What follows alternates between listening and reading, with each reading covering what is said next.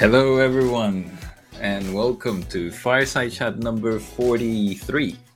Uh, and today's topic is going to be from MVP to scalable product. And this is a topic that we were actually talking about it not that long ago. So last week we were at DES, uh, the Digital Enterprise Show in Malaga. We had a stand there, and we were asked to participate in some of the panels. And uh, we had a, a, quite a good conversation with one of our clients who's basically scaling up now a business that started as a as sort of like an incubation program, no, MVP type of thing. And we thought that was pretty interesting. You know, product. If you're an entrepreneur, if you're uh, someone uh, in charge of innovation in a big corporation, or you're basically thinking about how to test your ideas, uh, I think this is something that everyone needs to know about. No? So, uh, without further ado, let's let's well with one thing before that. if you like the topic, if you like uh, this talks and so on, remember this is unscripted. We just pick a topic beforehand, we'll discuss it, and uh, if you want to know more, figure out when we're going to be discussing more stuff, just hit the notification, subscribe, and leave comments. We're, we're always happy to read them, and you know if there's good topics, bring them into the conversation as well. Right. So without further ado, let's let's jump into it. And I think you know the title is from MVP to scalable product. And there's a lot of misconceptions around what an MVP is. No, so maybe we should start there, and and give a brief, you know, definition. Let's say what we what we're talking about when we are discussing MVPs. Mash, Mash you, you, are, you are the official you're the definition guy. uh, definition guy, right? So uh, I, I don't like this stereotype of the definition guy, the stickler.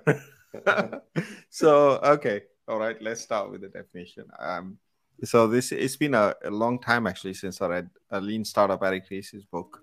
Um, in fact, it was quite close to when we started Codurance. In fact. Uh, and if anyone hasn't read it, I, I really recommend it. But I I am I think the idea comes from there uh, of the MVP, and the, the thing is to do the minimum viable thing to validate your product idea, right? So, in my personal view, it's different from a prototype. You are releasing a product, right? So from a from a customer's perspective, you are releasing a product, and it's not just to kind of try out something and experiment with it. It's actually release it in the market, get the feedback, and see if you need to build on it or pivot away from it to, to try out a different business idea or, or related business idea. So it's kind of that uh, build, measure, and then then um, respond or learn. adopt. I, am yeah. not sure what the third build, measure, learn. I think uh, build, build measure, build, learn. measure, learn. Yeah. Exactly. So that that's kind of to create that that feedback loop. But the the idea is that you do actually create something that your customers uh, use. And from that usage from that adoption you learn and then you either build on it or or you pivot away from from that particular idea. So so that's how i see a minimum viable product. The m- minimum thing you can do to validate your idea in the market one one thing that I would add there is that people usually, when they think of MVPs, they they think of a minimum set of features, no, or minimum marketable products, which is a, a, a different thing. So, what is the thing that, what is the minimum product that you can take to market and people will actually pay for it, and so on? This is not what we're talking about, right? So, you could be validating a hypothesis that you have in your idea, and that not be a fully fledged product by any means, right? Like in actually in many cases in the you know the lean startup uh, the, the lean startup book and so on, like they they talk about a sort of fa- a few strategies, you know, fake it until you make it. You know, uh, things that maybe you're validating some sort of recommendation engine or whatever. Well, if you don't have it at the beginning and you have some someone doing the recommendations manually, that's still a valid approach to validating the idea. It doesn't scale, which bring us to you know it doesn't scale but it is a way to check no that that it works. Yeah i think that there are uh, teams or organizations they really need to understand what they're trying to achieve. Because I, I see those those like for example mvp used in a very loosely way. In so for example we mentioned here a few things. Uh, validate an idea. What is the size of that idea? So, because you also mentioned was a, minimum uh, marketable product, if I'm not wrong. So, in order to have a minimum marketable product, you are really at the beginning of your uh, development because you need to build potentially a set of features that together they will be the minimum viable product.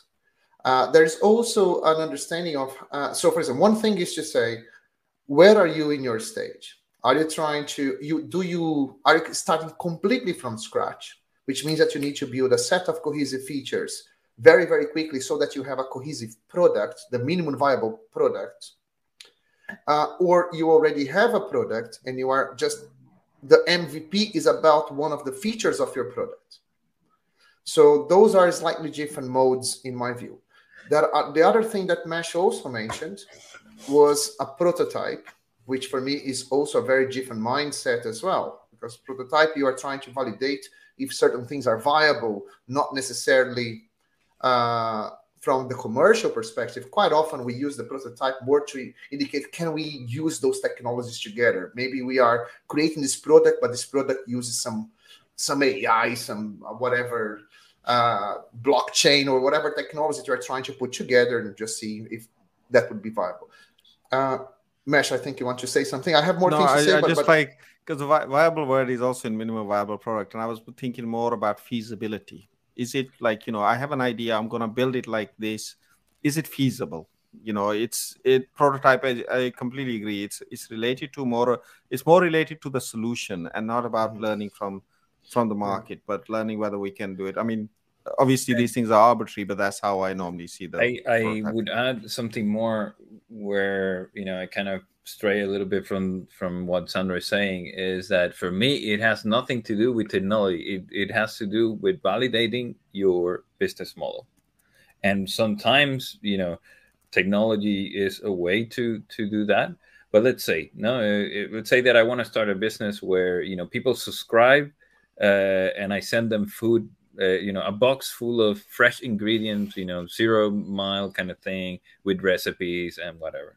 Well, of course, I could go and and build stuff and try to. I could also go to a supermarket, get someone to sign, you know, and give me, you know, twenty uh, euros, right? and go to their house and deliver something and give them a recipe that I, you know, I mean, like I did all of that manually. And what I'm, what I'm, for me, that would be an MVP. No, but, but this, but we are aligned. Validating that yeah. that idea. Eh? No, we, we are aligned. I was just trying to to to uh, say. I said exactly that. Like MVP normally has a business connotation. We're trying to prove a business idea. When we are talking about prototyping, uh, as Mesh said, we are more talking about the feasibility of the solution. Can we actually create that? Can we actually use certain technologies to make that thing feasible?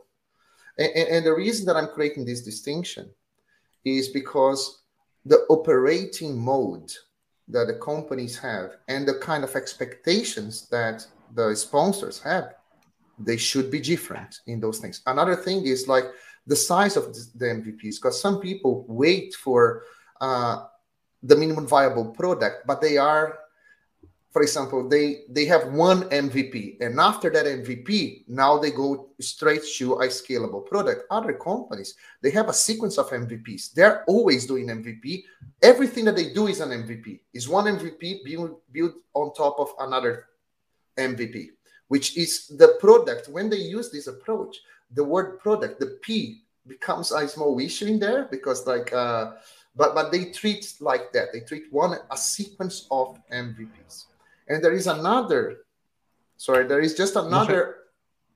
Go on, if you want to, yeah, go on. No, no, no, go for it, go for it, go. Sorry. No, uh, I was just trying to give a, a sense of all the many different types of modes that you can operate, because these will generate certain behaviors and expectations.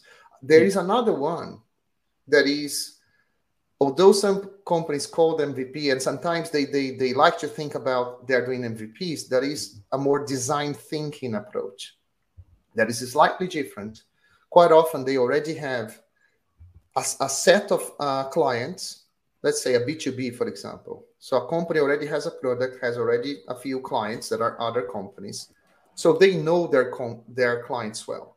And sometimes they have ideas for the future But this mode is very different from I'm opening a new market, which means doing user research is very complicated because I don't even know who my potential clients might be. From I already know who my potential clients are. And in this case, like instead of build, measure, and learn, you first learn, you go there, you speak to your clients, you propose their features, see their needs and stuff. So when you actually build the feature, you build the feature already with a purpose. So you are still innovating, you are still uh, experimenting new features, but you have more certainty of the usefulness or the, the how useful that feature would be because you you you can trust your customers. And this is again a very different mode of operating, and that is more aligned to the design thinking than uh, uh, and MVPs. To lean startup. Lean startup, yes. I, I I actually have an anecdote, and Sandro, you'll remember this, right? We used to when we uh, we used to run these hands-on sessions for uh, for the London software craftsmanship community. Uh, the, we we still run them, by the way, but not Sandro and I. We don't run them ourselves anymore. But one of the katas, one of the sessions we used to run was called the Lean Startup Kata, and it was absolutely Uh, enlightening because once we ran it, I, I don't know if you remember, but one of the pairs, so you'd always the I way was that example it is. the, the way that you would so the way that this kata worked was that it it had a server and and you you would listen to, to it and then it would throw a question at you and you would answer that question and every time you answer the question right it gave you like three points. But if you answered it wrong it gave you minus one. But if you didn't answer it gave you zero. So so you got you kind of had this kind of um, point system and there was a leaderboard. So everyone kind of hooked up to it and then it would throw random questions at you. And each time you would see the question you would code your server so it would answer this question. And we found that one of the groups started always getting the que- question right but they were not like moving up on the leaderboard so much and then suddenly they started going up but in a very consistent way. And then suddenly they started actually accelerating in the leaderboard to the point where they were by far the winner. And then afterwards we asked them like what was the the kata is called lean startup kata i think. We'll we'll send a link as well if we if we can. Um, and then we asked the, the the pair like what was their strategy? Because obviously they won first of all and they kind of grew in a you know they and what they won by a big margin. And they said the first thing they started doing was every time the question would come and this is the fake it till you make it thing every time a question would come all they did the first thing they said was you know what? We will read the the server will read the question and do a command prompt which would print the question were and you would answer it yourself so so they had a pair- break point, if I'm not wrong. Yeah. Until they had a break point, and then they would answer. no no thing. no it wasn't the breakpoint it was a read line so it was a command prompt Ah, right. so see. Yeah. so so basically one would be basically what they would say it would come prompt and they would answer the question type and then section so one pair was all they were doing was reading the prompt answering the question reading the prompt ask, answering the question. So the first thing they built was this manual ability a very simple bit of feature. Take the question stick it on the command line wait for the user uh, like one of the developers to to answer it. Then the second part uh, what the, the other pair what they were doing was every time they would see they would kind of hold it. So they would print it out and they would look at the question and they would hard code the answer for that question. So it was like a key value thing you know question look up answer. Question look up answer. So then they built this thing where every time they would get it they would put it in you know he would hard code it but if it if it didn't find it would prompt and the other one would answer it.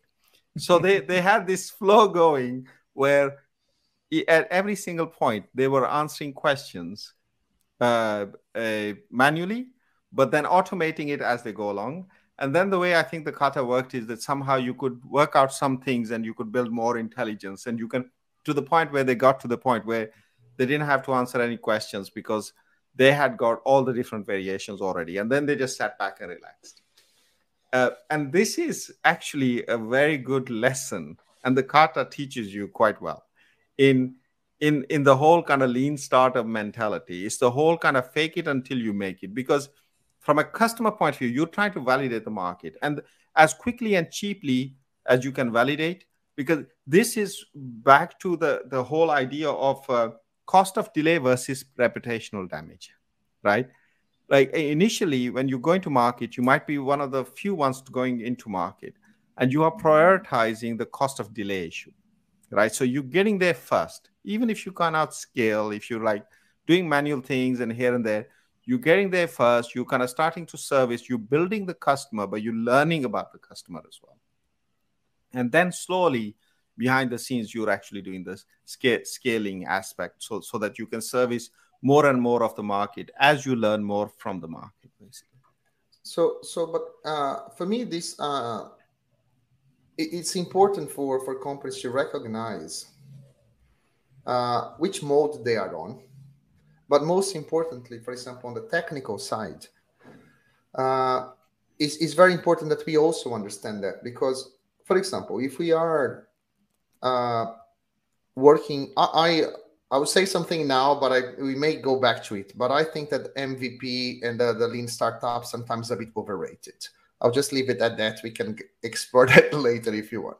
I'll throw but, that bomb in there. exactly. But I think that MVP and Lean Startup is a bit overrated. So the the, the reason I uh, for example, one thing that is very important for the development team or the technology department to understand is if this is the operating mode from the business, that means this is what they want. Look, we're going to be throwing things out and we're going to measure and then we're going to learn and then keep evolving. You need to architect your system for that to work. This is not the same as just hack the code and write any shit in there just to be fast because this will only work like for example just cut a lot of corners. This will only work to go fast for the, the first second maybe third iteration of uh, push out there measure and learn but if you want to do that consistently, you cannot have something that is falling apart. You need to architect your system in a way that is very easy to experiment, but also to collect the data, to measure that. All of those things they need to be architect. And some sometimes I see people that don't understand that. They, they think that architecture only happens when you are scaling a product. No, no, you need to design your architecture in a way where those experiments are easy to make and then you can get the actual a valid result so that you can learn. But this doesn't come for free. This it doesn't come just hacking. See see what i'm saying? No no so, I, I totally and this is actually the difference i would say between a prototype and an mvp a prototype the in- intention is to validate and throw away. An mvp is not that's not the intention. Mvp methodology does not tell you on how well you build your system underneath. In fact how well you build your platform so that it allows you to build a flexible product on top and even the one that you can pivot on right? Mvp is more about the amount of effort you put in to take your idea to market.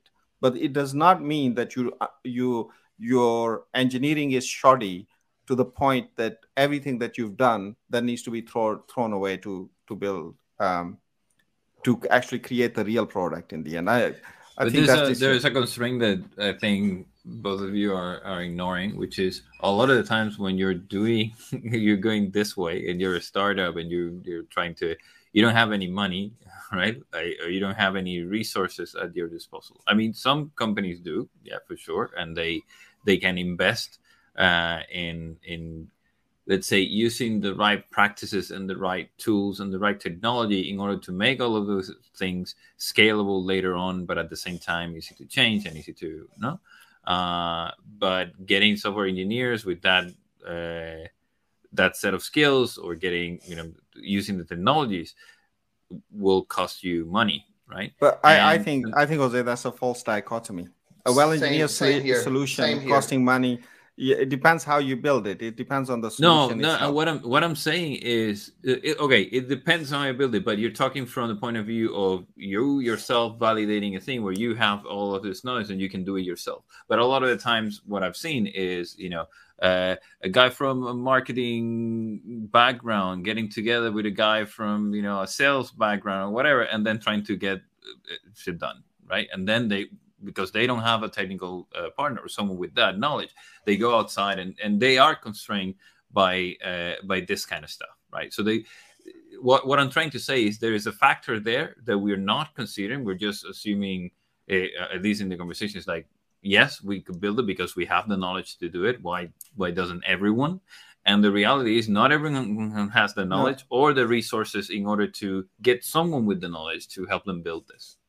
But the, the thing is, the, the, the, again, this is like if you follow the a like initially when you're building these kind of things, we're not saying that you over engineer your solution or your platform, no. right? In fact, in fact, building these things, relying on commodity stuff, gluing it all uh, up together so that you can. The point is that you're not spending effort that then so much you're minimizing the amount of effort that you then have to throw away you're minimizing waste right so mm-hmm. if your solution is intelligent enough where you are using commodity as much as you can and just building those little bits that you can to just to try out that idea in fact you are talking about a very lean solution you need to be as lean exactly. as you can but being lean does not mean that you you you creating lots of effort that you're gonna throw away. This lean actually means that I, I agree, but it, it, also doesn't mean that you're building the thing from scratch. Like no, a, lot of these no, things, no, you you could just grab, you know, WordPress, put on some uh, plugins, and you can start selling exactly. beef jerky to sure. your yeah. friends. You know what sure. I mean? Like, you, there's not a. Yeah. But but but it shows something that you can easily change without like destroying the house because this is the difference that we were uh, uh, making between a prototype and an mvp because like you are not just writing an mvp and throwing away every time that you learn so for example you cannot start from scratch in every iteration of your mvp you need to push something else you measure but in order to measure you need to design the system to actually measure this is uh, to measure what you want. So this needs to be codified or architected in a way. It's like when we push that out, what do we want to learn from this? So this becomes a requirement from the, the solution. And when you learn, this is not the only learning that you're making. You don't do that that cycle once. This is what I was saying. Most companies they say, mm-hmm. look, we're going to release one or two, three features. You're going to measure them. One might succeed. Why? One maybe need to give a little bit more time. This one we need to change. So, but I cannot re- so for the one that needs to change, I cannot rebuild the other two. So, for example, so that's what I'm saying. So you need to design your system. So you are still evolving a system, and you are uh, uh, doing one MVP after another. But you need to understand what are the, the places that I want that are more. Uh, it's not vulnerable. What is the, the a similar word to that? Uh, vo- volatile.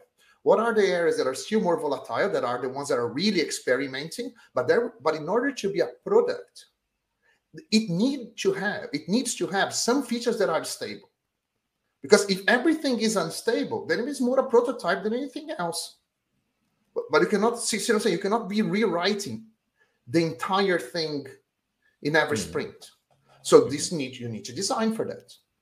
There there is a trade-off. Uh, you, before you mention expectations as well no? And this happens particularly when you have uh, stakeholders no? Like if you're doing this as part of a you know an innovation lab or you know someone put money into it and they, they they're expecting you know some sort of returns on it um, which is while you're validating you you're uh, let's say the trade-off is speed of learning right? And or uh, as Matt was saying as well no the the cost of delay uh, to some extent no? Uh, but once you get there, let's say once you go, by the way, MVP, this whole MVP and the startup thing builds on top of uh, another thing called the customer development process by by Steve Blank, right? Like the whole problem solution fit and product market fit, right? So when you are uh, going through that and you you validated your solution and you kind of have a, a, an idea of how to, uh, if you have a, a business model that's sustainable and you want to scale yeah. Then whether you like it or not the approach needs to be a bit different right? Like because speed then doesn't necessarily become the most uh, important thing. It is still important right? And you still want that agility and that ability to to uh, do these mvps and continue exploring and, and learning right quickly but you also have a bunch of clients hopefully you have a bunch of clients that are already depending on your platform no? so if something breaks or if it stops working or whatever it's no longer oh nobody comes to this site no it's like maybe you have a lot of people who are depending on you and that could kill uh, uh, the business as well right and this expectation management on on speed versus you know stability of the of the platform and so on i think is is also a mindset shift for when you go from a, a, an mvp or initial state of, of, validation of the business model with technology into scaling that uh, technology or product no? Uh, so so there is one thing is does it have to be and this is like it's more a thought experiment really. Does it have to be speed versus scale? You know can we can we not have like you you're you're always trying out new ideas yeah? And certain ideas work and others don't. And you know you you can have a series of mvps i mean that's if you have a good innovative solu- company or product then you'd always be there's a set that you are solidifying and scaling up and other things that you are trying out right? And do you have to have this the same approach to both can the two not coexist within the same product? I, I, think you can but again in order to do that for, from my perspective if you're building the thing yourself yeah if you're building the thing yourself you need to be building it with the right practices in mind from the beginning right? So that you are able to have this uh, the cost of change to be low and not to be something that is basically you know sac- you're sacrificing speed because you want uh, change. And if you don't have that and you know do the the uh, uh, ah, well what's what's the forgot the the quote right? Like uh, uh do the the change easy and then do the easy change. Make the change uh, make the change easy, the easy and, change. And make the easy change. That that kind of approach yeah that xp etc uh, brings in you need to be thinking that way and you need to be making sure that anything that you do is sort of repeatable or very low effort to to repeat this is why things like starting with automation, with infrastructure as code, et cetera, et cetera, and, and cloud providers like managed uh, services and so on is key because yes, it's a cost, but you are you're that cost is paying for itself. No, in all of the time spent in in managing or setting things up and, and reconfiguring and, and so on, right? But those things are the foundation to be able to get that agility right from from my perspective you do need those practices if you want to build something that is both flexible agile and you know it and, can scale and having and actually can, uh, and not just a platform but having a good kind of build by partner strategy as well right from yeah. the very start yeah. because you know if you if you try to reinvent everything it's gonna be difficult to you know you're gonna have a more complex software that's difficult and, to, and to exactly and and as as I said before, like a lot of the times the technology is a means to an end, right? Like it will help you validate the thing. You know, you can try your WordPress uh, with a template first, and if you know if you have a business, then you can go and customize the template. And you know, like basically the whole point of this is to de-risk your investment on on continuing in that direction no? Uh, so the justification of what you've you know, what you've learned is what justifies for you to continue investing. But um, see this is this is aligned to what i was saying. So for example you are creating a simpler solution but it's a solution that was designed for example when you chose the wordpress and stuff you already know that i can start this way and if that works, I could evolve this this way uh, if I need to. But that was designed by that. So you chose to use WordPress for a reason, so that if we need them to bring in, that is separate enough. You can carve that out. You can bring the new piece. So there is a design that goes in there. There is some engineering that goes in there. there is an evolution there. strategy that you exactly. You so yeah. you are you are going for a simpler solution. We are going for something that needs to be done quickly but but you are not always again this is not a prototype. You're not always uh, keen to throw everything away start throw from scratch away, yeah. so so you have an evolution and also there is a difference between aiming for scalability than aiming for the stability. And for me those are very different things. So even when you are in the experimentation things needs to still remain stable because like sometimes you're trying to bring in a new feature and stuff and your system is always flaky it's always full of errors. Sometimes some people will say look i'm not going to use this because it's, it, it's a piece of crap. And it, they, they, they will not see the great idea if if it's not stable. It might not this, scale because they also, don't need to scale but at least this, it's, it's, it's, it works. I mean this also goes back to who's your client and that kind of stuff because uh, another thing that comes uh, uh, hand in hand with the whole mvp uh, methodology you know is the uh, diffusion of innovation uh, curve right? And the whole chasm no at, at 16% of adoption where you have you know innovators early adopters then um, early majority uh, late majority and laggers. No, those those are kind of like the segments, and the people who are innovators and early adopters, they don't care. They will help you build the product. They will tolerate this defects and so on because you are really solving a problem that they needed to get solved and they didn't find any. You are trying to, so they ha- they're happy to help you with that.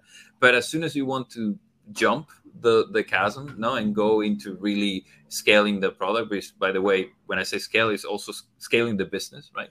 Um, that uh, early requires a different approach. They need to see the product differently right? That they they need to see it as a you know complete solution like uh, things like who's using it uh, are you know is important right? Like hey match is using or who's you know like uh, oh this client you know this this other guy who's my competition is using your product. Mm, maybe we should check it out. Maybe there's something in there. That that kind of social proof is becomes also very important right?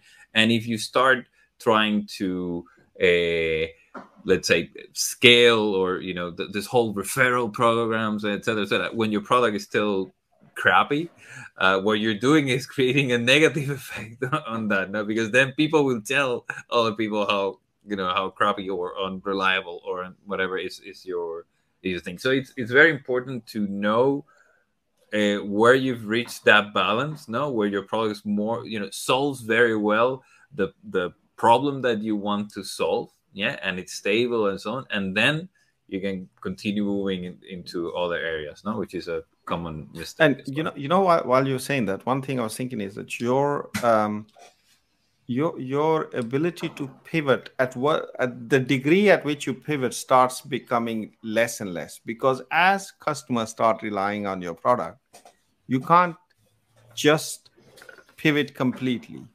Your kind of revolutions in pivot become evolutions you know. You kind of start stabilizing because if you pivot too much you're going to leave your your existing customer base bases behind. So you kind of reach a particular level at that point you you're not no longer throwing that away but but that is okay if you market. are really but that for me is okay if you are really going into a different no like if you're going into the early majority and you start losing some of the uh, uh, momentum yeah early adopters mm-hmm. i think that's a that's okay right like yeah. it's the same as you know the first people who uh, bought an iphone they don't necessarily be still owning an iPhone. No, they it may be too mainstream for them, right? Like mm-hmm. this, this is the thing, right? So it, it is okay if there is that change as long as you're really moving in the right direction and you're you're scaling. Uh, you know, the changes yeah. do have a, a, purpose. This is another thing that uh, the um, in in this book it's called uh, crossing the chasm. Uh, where it talks about the idea of the bowling alley and you know the the, the different segments and and uh, basically where you where you focus in the market is kind of like a pin like a, a bowling pin. And uh, you can be in a very good position to knock with with one pin knock other pins off right? Like you let's say you're focusing on um, and on doctors in a particular you know segment on healthcare. And then you know from there you could move to nurses or you could move to doctors in a different you know like there's the, your product is not that far away so that the jump is completely out of the ordinary. You can evolve into a segment that is, let's say, within the vicinity, and that's how you kind of, you know, as you conquer this segment is when you when you cross the the chasm, no, when you when you get that traction that is good enough so that you, the early majority and so on can can be interested in your product. Yeah. So- so- Um, sorry, go on. Go on. Son. no, no, I, I would change a little bit. I would just talk about. That's what I was gonna do as well. Yeah, Right, so I I would I would push for the the the MVPs and in startup is overrated, but like I'm happy to go with whatever you had in mind, man. No, well, go for it. Go for it. Yeah. Yeah, But yeah, what do you? Why do you think it's overrated? Let's say. Okay, so uh, of course that I don't have the the, the Poor data. guys the- to the, to the Okay, right. Like, tell us, tell us. We really right so of course like i don't have the, the the concrete data and i also cannot like for people listening uh before Codurance and many years ago i tried a startup myself that was a project, and i failed miserably. And i know that i don't want to make the uh, the mistake of taking my only experience and generalize as if it was the rule. So I, I, with all that, that caveat in place. But but for example i believe that all most that people, caveat in place, I'm gonna generalize right no, no, no, no, no, no. Uh, because because like uh, uh, I, I also like during that year that I tried a startup, it wasn't a product. I was hanging around a lot of startup groups in London. I met a lot of people trying to do the same things and stuff, right? So and over the years, even after, like for example, when we started Codurance, we worked for some startups ourselves, and most of them don't exist today. And that's like precisely the point that I was trying to make. I believe that most of us would agree that the vast majority of startups don't survive their first year. Right? So some people talk about 90% of them will fail, some people will vary a bit, but it's around that scale. One in 10, maybe even more, uh, will succeed, or at least will survive the second year. And then a smaller percentage will actually become a business and survive beyond the second year. But the If first you year will it through the third year, then Exactly. You're, So- so- kind of safe. so so so basically like I, I don't know like i'm uh, finger in the air because i don't remember the numbers by heart but let's say like out of a 100 maybe 5 to 10 Mhm. might get to the third year maybe even well, around 5 maybe right so when we look at those numbers we can start asking ourselves what is wrong with that because like for example this thing about do the simplest thing could possibly work push it out there uh, experiment measure and learn. This is not as cheap as people think. Because like for example mainly if you are in a b2c market like business to consumer those experiments you are nobody. No one knows about your shit. So when you push it out there it's not that it's going to have like a thousand people using your stuff in the first week. And you can measure and say look i have enough information to now make bigger decisions and change. So this takes a long time. B2c is is a horrible business to be if you don't have very very deep pockets. Because you will be in this this cycle of release measure learn and so on and so forth. This will go on forever. Mhm. because those experiments are not so fast mainly because no one knows your stuff right? So if you don't know your customers. So this is the problem that people think that this is a good idea that is easier. But this is not as simple. This is what i'm saying is overrated. Of course it would not help. It would not change the fact that if you try to even make it even worse that is thinking about scalability in that scenario it would make it just even worse. You just like have much larger cycles but what i'm trying to say is this thing about just push out there measure and learn. It sounds very simple but it's a very inefficient way to start a business because the chances of you succeeding is very very small. Just a few people that can do that continuously and putting a lot of money for a long time or are really really building something extremely unique or solving a problem that is very niche. The chance of surviving in that industry is tiny. I prefer the more uh, design thinking you say like you know what instead of me pushing stuff out i will speak to a few potential clients I'll see if I can get those clients even before I start pushing stuff off and learn. I will learn first. I'll go out there. This is the mistake that I made because I, I was doing B2C. And then later on, when I was almost dying, I pivoted that to, to B2B. And, and that model is much easier to say, look, you know what? I'm going to try to learn first because I don't have deep pockets. I cannot keep this going forever, right? Mhm. Regardless of the size of my iterations.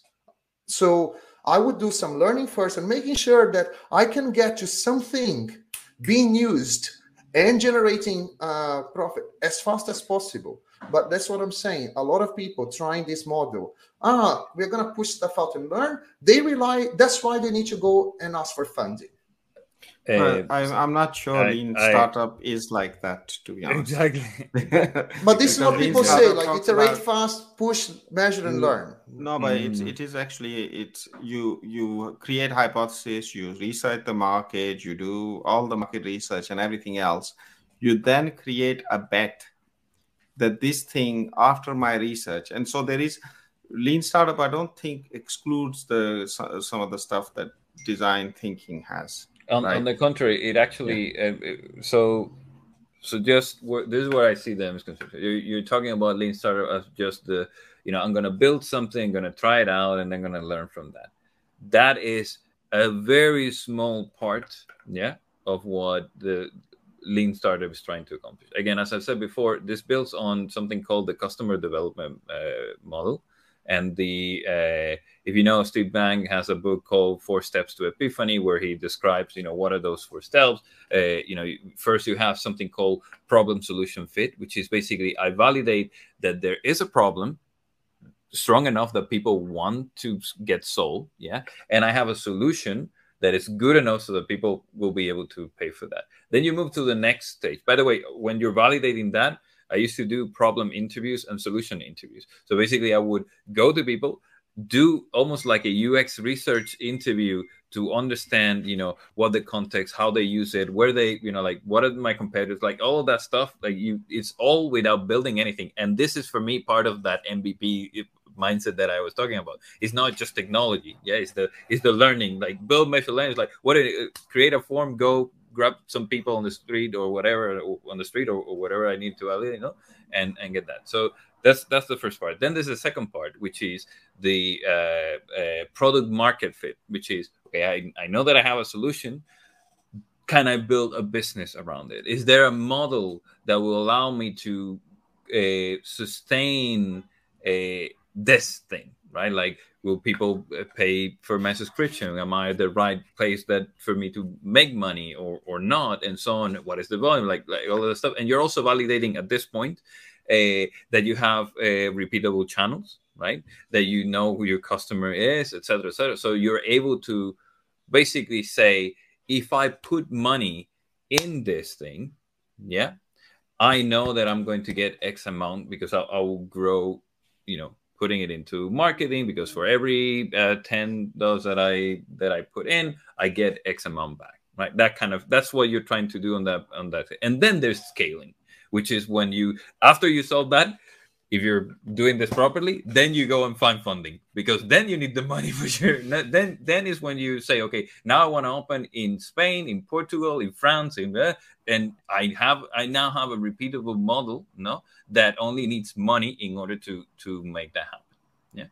So again there's a misconception there. It, it talks about, there's also lots of tools like uh, validation boards or uh, the lean canvas and and and the business model canvas all, like all of these tools they're basically you know what are the questions that you need to answer around your business model in order to do that? And the thing is for me answering those questions is doing mvps yeah? Like is is okay so i want to check that i have a repeatable channel and or that this a customer uh, that i think has this problem etc what is the minimum thing that i need to do in order to mm-hmm. to validate that. I, I, take that, but I think that the uh, and I take that uh, the point that I was made uh, also making is like this is not so cheap. This is not something that you do because all those research, like it's not just oh, I'm gonna go out in my neighborhood and I'm gonna ask what people think. This is not good enough to justify uh, a full initiative unless that you are doing something for your neighborhood,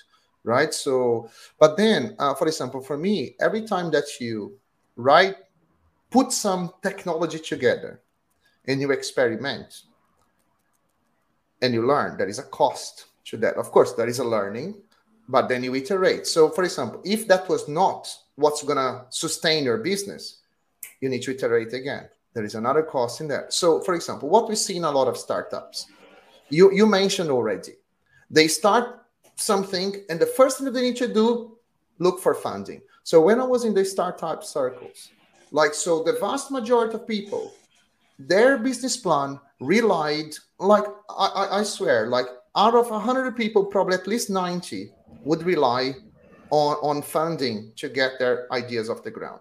And this is, for me, is already a problem with the model. It's already a problem. Oh, we are going to try. We're going to see if it works. If it doesn't work, we change and stuff.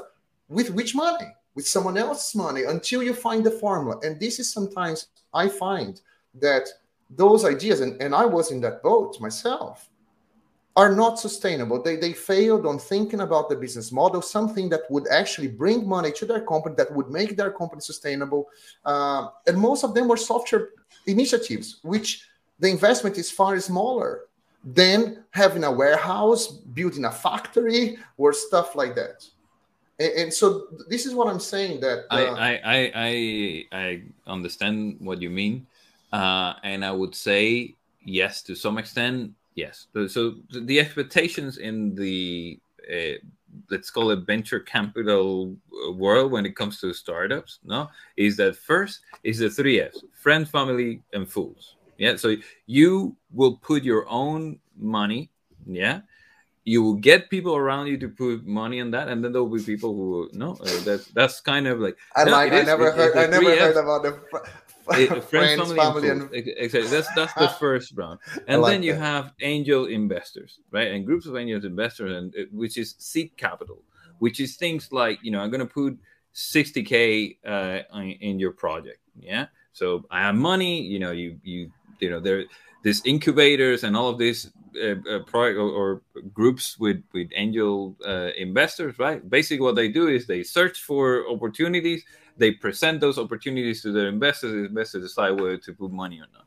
So that will be a, a first round of, of investment. You know, it could be I don't know, 200k. Yeah, 200k for someone who's eating ramen and sleeping at the office you know what i mean like that can last a very long time so it so again it's, it's this mindset of how do you make the most with the least amount of, of resources right? And having that runway you know to to either as much as possible and to learn until you get to a point where you start you know figuring it out no? Like you you actually start making money and then you know you can build on top of that. And then if you need that then you move to the next one and you know to the next one and so on right? And this is what they call like the the hockey puck the hockey puck stick uh, figure right? Like you that ramp where you're like hey you know i'm getting customers uh, look it's going up it's good what i really need now is no is money to to be able to you know make that thing shoot up yeah so so so, so yeah. there, there is like I, I, get that i think that the, the, the i think that we can because we don't we are running out of time but like uh so those different modes without going too much on, on details on these ones they set i think what is important for people listening understanding this context set certain expectations for the development teams. The way the developers will work in that context will be significantly different right? So according to the stage that the company is how they're doing the experimentation how the process is being funded as well. And one thing that we haven't talked about is that the the lean startup because i read the book myself a long time ago maybe i had forgotten parts of it. But one thing that i remember seeing that you could also apply the same principle in a very large organization. It's not only for people uh, working from their uh, bedroom. Uh, you like we can have large organizations still applying the same concept and trying to push some some products or some innovations in their departments using the, the concept of lean startup and, and, and that is for me but normally with the way they go about that tend to be a bit different uh, then yeah th- so this is another thing right like you you have that because everything that we talked about is related to culture right? Even the practices and and this kind of mindset and all that. And i feel like that's one of the aspects that is harder to maintain with scale and especially uh, well, with scale and when you're trying to innovate within a culture that is already not like that right? Like like if you're part of an of an incubator uh, inside a, a corporate or something like that uh, there's a lot of friction in in culture uh, itself because as you grow, when it's three people, collaboration happens. You know, you have four conversations, you you get it done. Everyone knows what to do, etc. When it's ten, hmm, when it's fifty, problems simply start multiplying and collaboration is not the same and, and so on so how do you manage to get that same culture or, or or mindset or collaboration as you're scaling your business which given you know if you're doing a product might not necessarily need to scale like that but in the case of a service like ours or something like that it does need more people no in order to a devil's advocate question should the culture be the same? Because you are in a completely different context now. Should we keep the same context uh, I, culture I would say that there are certain things about the culture that you don't want to lose because they are an advantage uh, to you. And the, certain things and again this goes back to Wardley maps and a, a lot of this stuff no it's like customer centricity. So if you don't if you really want to you need to keep the customer at the center. The minute that you start thinking about something else yeah you you're on your way out the door for someone to some someone else to to get the lead yeah? Uh, there is the experimentation aspect which i think is super important as well and it gets lost yeah uh, and the collaboration aspect. So that uh, go and see kind of uh, mindset you know or, or founder mentality within the organization i think is necessary. The minute that you you know that's not there anymore people start focusing on on other stuff. The, the la- larger larger organization as organizations grow they become they often become more and more centralized and you you know you get and siloed as well right? And Uh, I, I think it was in the lean startup book that they talk about like almost like a, a company made up of startups right so you've got these much smaller departments that are very close to to the customer right and I, it's it's easier said than done. I think it's a very good thing to to try to keep, but it's it's easier said than done. You know, a lot of the times, the the fact that it's a much larger organization already starts building these central central structures, and suddenly you no longer you you can't be a a company just made up of startups because a company has a direction in itself, right? And so the you know it has its own momentum it has you know so you unless you you go very much kind of a very organic style of management and i've not seen many companies adopt that style. They do become centralized. And as soon as they become centralized they do a lot of the major parts of it become distant from the from the customer as well. And So- they need to stabilize right Mash? Because like for example the, one of the whole points of all these uh, pivoting that you have at the beginning is to actually find you the identity of your product and your target market right? So okay now i know what those people want. That that's the kind of problem that my my product will satisfy. And once you found that you cannot just now that you are building a, a base of clients that rely on your products on a daily basis and stuff and all of a sudden say, oh, i'm going to pivot i'm going to do something else. So it cannot be like that. So the, the degree of experiments they, they, they are now much smaller compared to the software that you have. You don't ex- you don't pivot the entire software. You might experiment with a few features a few add-ons that you might bring maybe create a, a wider ecosystem around your software. But you cannot just like do the kind of things that you had uh, at the beginning because you need stability. Stability for your own clients see see, see what i'm saying I, I, I, and and you can achieve innovation uh, but in different ways as well. And, and most companies don't get it right. You know, like if you look at things like, for example, the likes of Google, right? Why do they have to acquire or Facebook? Why why do they have to acquire innovative companies? Why can't they do innovation themselves? Right. And and often primarily is this inertia being being successful in a particular market in itself can be a curse because you are now stabilized trying to serve that market and you you've scaled it. And i think you have to there is a compromise that you made in internally in your culture because you're now facing up to scale rather than this constant uh, kind of primordial soup of innovation right? So so there is something has to give within the organization. You can't be that startup anymore or a startup of startups. You have to have certain uh, structures built in to to be able to scale. But on the other hand other companies still manage innovation quite well right? They can they can still create parts of organization that are actually creating doing this kind of quick feedback trying out new things and so on and other parts that are actually scaling up to and stabilizing the market that they they currently have yeah. but not not often and, and not for for a long time i mean people like apple come to mind but even they haven't they you know you can already see that you know innovation has stopped and it's just an incremental improvements on what they already have. No but they build the ecosystem. This is what i was saying because like at the very beginning this is why i say that of course there are aspects of your culture that you want to keep but it cannot be exactly the same culture because you are in a very different context with different priorities as well. At the beginning we are just trying to survive. You need to find your niche. You need to find what you're trying to do. You don't even know who your customers are or what they want if you are able to survive that that that that phase, you now are in a space where you know who your current clients are. You know what your product is about. So the innovation, as I said, like for example, we work for a few product companies. So there is uh, some some innovation that they do in the product themselves. They tend to be smaller compared to big innovations, but they are always evolving their products. But there are different ways of innovating. For example, some of our uh, our clients or companies that we worked for, they start creating an ecosystem.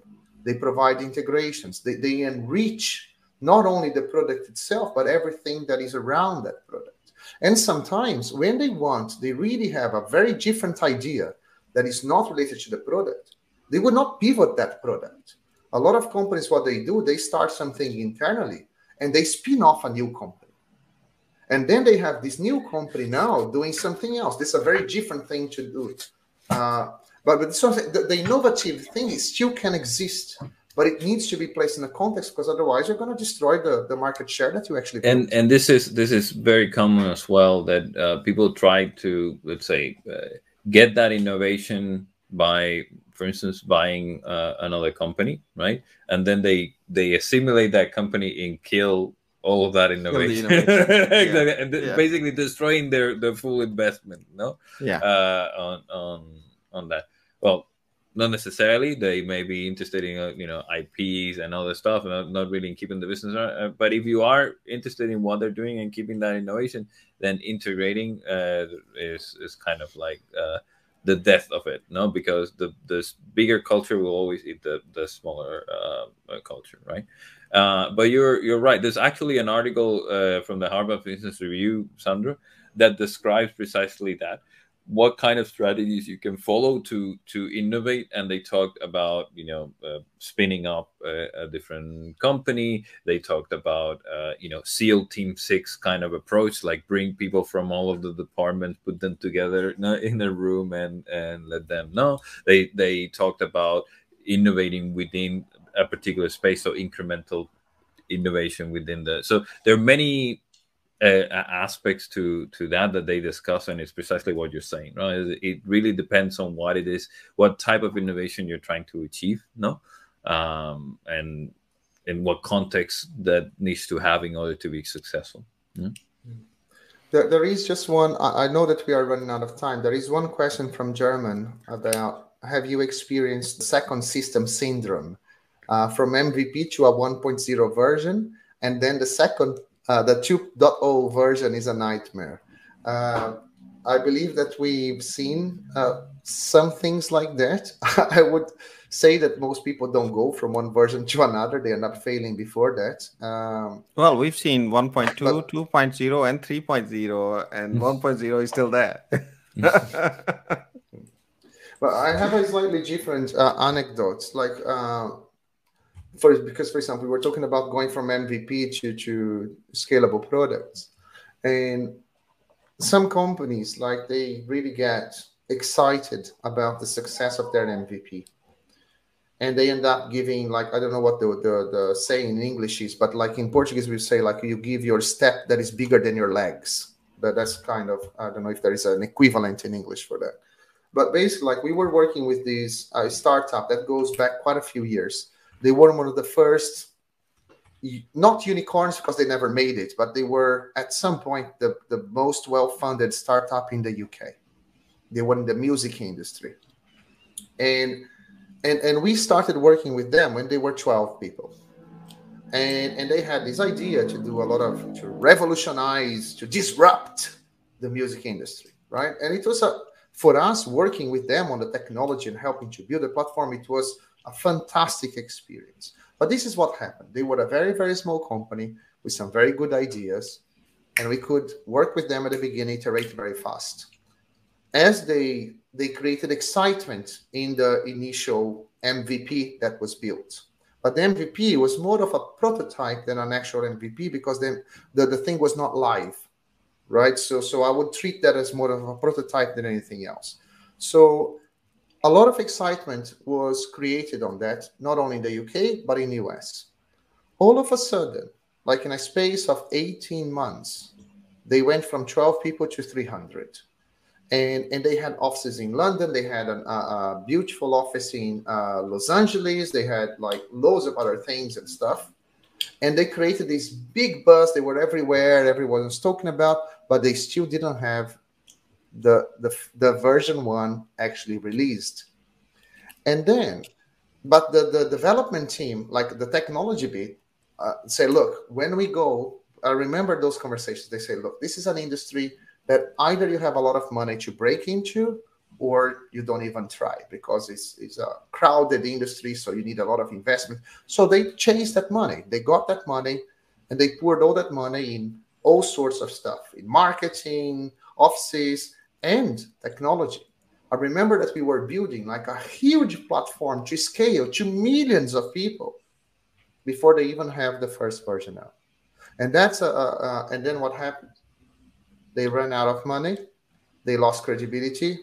The whole thing went tits up. So so uh, and uh, then I, I, remember they even convinced the investors that the big bang is the right approach because there were a exactly. lot of voices, including our own, to say like try the, go for the lean lean Let's go live. And they Let's were live. you know the investors will kill us if we did that if we created something subpar that you know but in the end yes they and that was a, actually a prototype it was like listening to jose you know the only people that were using the original thing that they got the big big funding from was the family friends and fools yeah exactly and, and they went from nothing to a big thing to nothing in a space of two years and this is what i was saying that uh, it's important for us to understand to do the experiments but we need just to build that the platform should just be built to support the experiments. Yeah. But for some some, some companies try to scale way too fast, and I, and I've seen that before. They had some initial feedback, some likes, and some some votes, and then they they go crazy in the scaling. So so this should be gradual. The, there is a lot of speculation as well in this, by the way. Uh, so it's about you know who's the the last one who's going to be holding the whole potato mm-hmm. basically right? The, i yeah. talked about the investing you know seed investors and all that stuff right? Like for me it's a pyramid scheme. Series a series b exactly. Like especially if you if you do it that way right? Like if you do it without having something solid yeah on which you're building uh that's that's the that's the and so, solid in terms of ideas not like platforms they theoretically they had a no, very no, solid exactly. platform uh, to scale. Not even the... ideas. I'm talking about business model. business model. I'm talking exactly. about business model. Tried and true yeah. business model. I can yes. make money with this, right? It's a matter yeah. of you know tweaking and scaling and, and so on, right? Yeah. And a lot of people don't don't have that. And uh, there there's uh, I was watching not that long ago an interview from a, a Spanish guy. They have this. Uh, I don't remember what it what it's called. They have this Lutz uh, thing on Twitch. Uh, they're they're a startup. Uh, they're they're doing quite well. This guy started uh, the company. They went to a Y Combinator in in the US. Uh, came back. Um, you know. Uh, raised money, etc. So that they're, they're doing fine now. But one of the things that the guy said is like, once you launch, things become really hard because now you have numbers. Before you're selling kind of like an idea no, this is what it could be. Like this, here's the million, yeah, yeah. the the 100 return on the whatever it is. And, but once you're there and you have users and you have uh, that data is the, the one that, that people be, are going to be that could be a bit for come down, isn't it? Exactly, exactly. No, it's like then it's like wait, then you need to to hit this milestone in order to get this, you know, unlock this funding and so on and so forth, right? So it is, uh, you know, for, for speculation, it is better not to have released, no, than if you actually try to. Yes, for, for speculation is is uh, better, no, not to have released than to actually have released and get that data and that. So again, it's a if you're really trying to build a business, so one of the things I was is like, why are you doing it? No, if you're really trying to build a, a, a business, you want to go for that lean startup kind of approach, customer development. You validate, get out of the building. No, the mantra is get get out of the building, try it out, see what no, and then uh, build on top of that. If not, then you know create some good PowerPoint presentations. You know, hire a good designer to do the the brand and the right, and then go around shopping. you know, for an investor, it, you just need to be a really good salesperson. Right? Sell sell an idea, paint paint a picture. Um, it's it is what it is. Cool. Yeah. So we're on the five minute mark. Yeah, I guess this is the time for last words. no, or last topics. Uh, so I think that, like for me, that the takeaways uh, for this conversation for me is like lean startup is not just like do something, push it out, and uh, try to learn something. Like as as you were saying, Jose, like that is it is far more than that. Like you really need to think about the business, really trying to, to, to, see what you are trying to achieve. When you create those experiments you need to find a proper way to measure them. So the for me like uh, you also need to adjust the the technology the infrastructure so that it supports the volatility or the speed of those learnings. So there is a difference between scaling and having it stable. I think that while you are experimenting it still needs to be stable. Still needs to be usable. It doesn't need to scale, but it, but it still needs to work uh, so, so somehow. And also, I think that there is uh, for a lot of people that watch us, like there are software cross people. They, they love the the craft and and and making do things well and with quality and stuff. You need to calibrate your expectations or understand which kind of context that you are in, so that you are still doing things with quality. You're still doing things. Uh, that are fit for purpose, but we need to understand the context. So within that context, you need to do your best, but you cannot just try to create the best ever platform, everything perfect, if that's not what the context needs. So those are some of my takeaways. My my takeaway would be that you know software building software is an expensive business, so avoid it as much as you can. and so if you can validate your ideas with you know creating a command prompt and just answering the question, do that. And do use other software and as much as you can and you know again validate the ideas because this will help you move faster but it will also help you scale. And when that becomes a problem then you can start building custom solutions. So that whole kind of Wardley map thing you know like what is the the custom thing that you need to do and use commodity wherever you can. Uh, so that's and i think the other insight i have is is that as you you grow, uh, you, your the organization changes, the culture cha- changes, and the culture for for starting up to culture for you know having a mature product that you are trying to kind of evolve on, but you're sporting a big business on top of. They they are two different things. You can still innovate, but not at the same kind of level and at the with the same kind of chaotic energy that you would do a startup. So there are differences, but the spirit of innovation does not need to die. You can still innovate, albeit albeit not not as revolution in a revolutionary way. Okay. Um, I, I guess you guys have covered uh, a lot of stuff. What I would say is there is a bunch of great books, uh, short and long, like the four steps to epiphany book is quite long. Uh, so i wouldn't recommend you to read that one.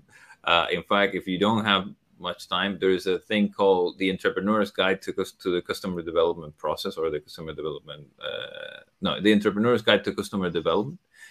It's this you know really thin thing explains most of lean startup most of the customer at least the two stages validation a bunch of things uh, so check it out. Uh, there's also running lean from the lean startup uh, series which is quite good very applied lots of you know validation stuff uh, lean canvas or uh, all of this stuff. There's the lean analytics uh, book which i also found quite good if you're trying to get metrics to understand you know how the business is, is doing and so on. And there I, I also wanted to recommend a talk that i saw like a very long time ago this is from uh, the first one of the first conferences that uh, eric ries uh, organized when he was starting like the lean startup movement and all this stuff and it's a talk by a guy called david binetti uh, uh, i think it's called david binetti uh, on Votizen, a platform for boaters in the US.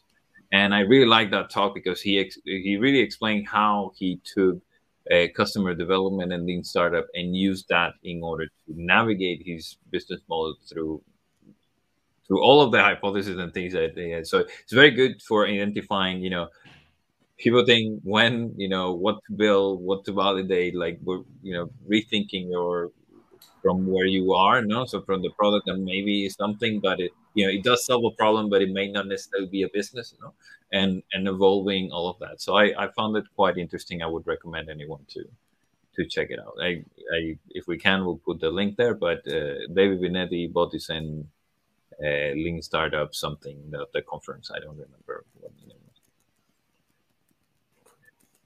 Cool. Okay. So time for closing. Uh, thanks everyone for your time. If you're still if you're still awake, uh, remember if you want to be part of these conversations, you know you can write on the chat as well. Leave us comments. Uh, we are doing this on Tuesday, so normally we will tweet a little bit ahead of time what the what the topic will be, and you can join us. And if you want to be notified when we're going live, subscribe, hit the notification button, and we'll see you next time Thank you. Thanks, everyone.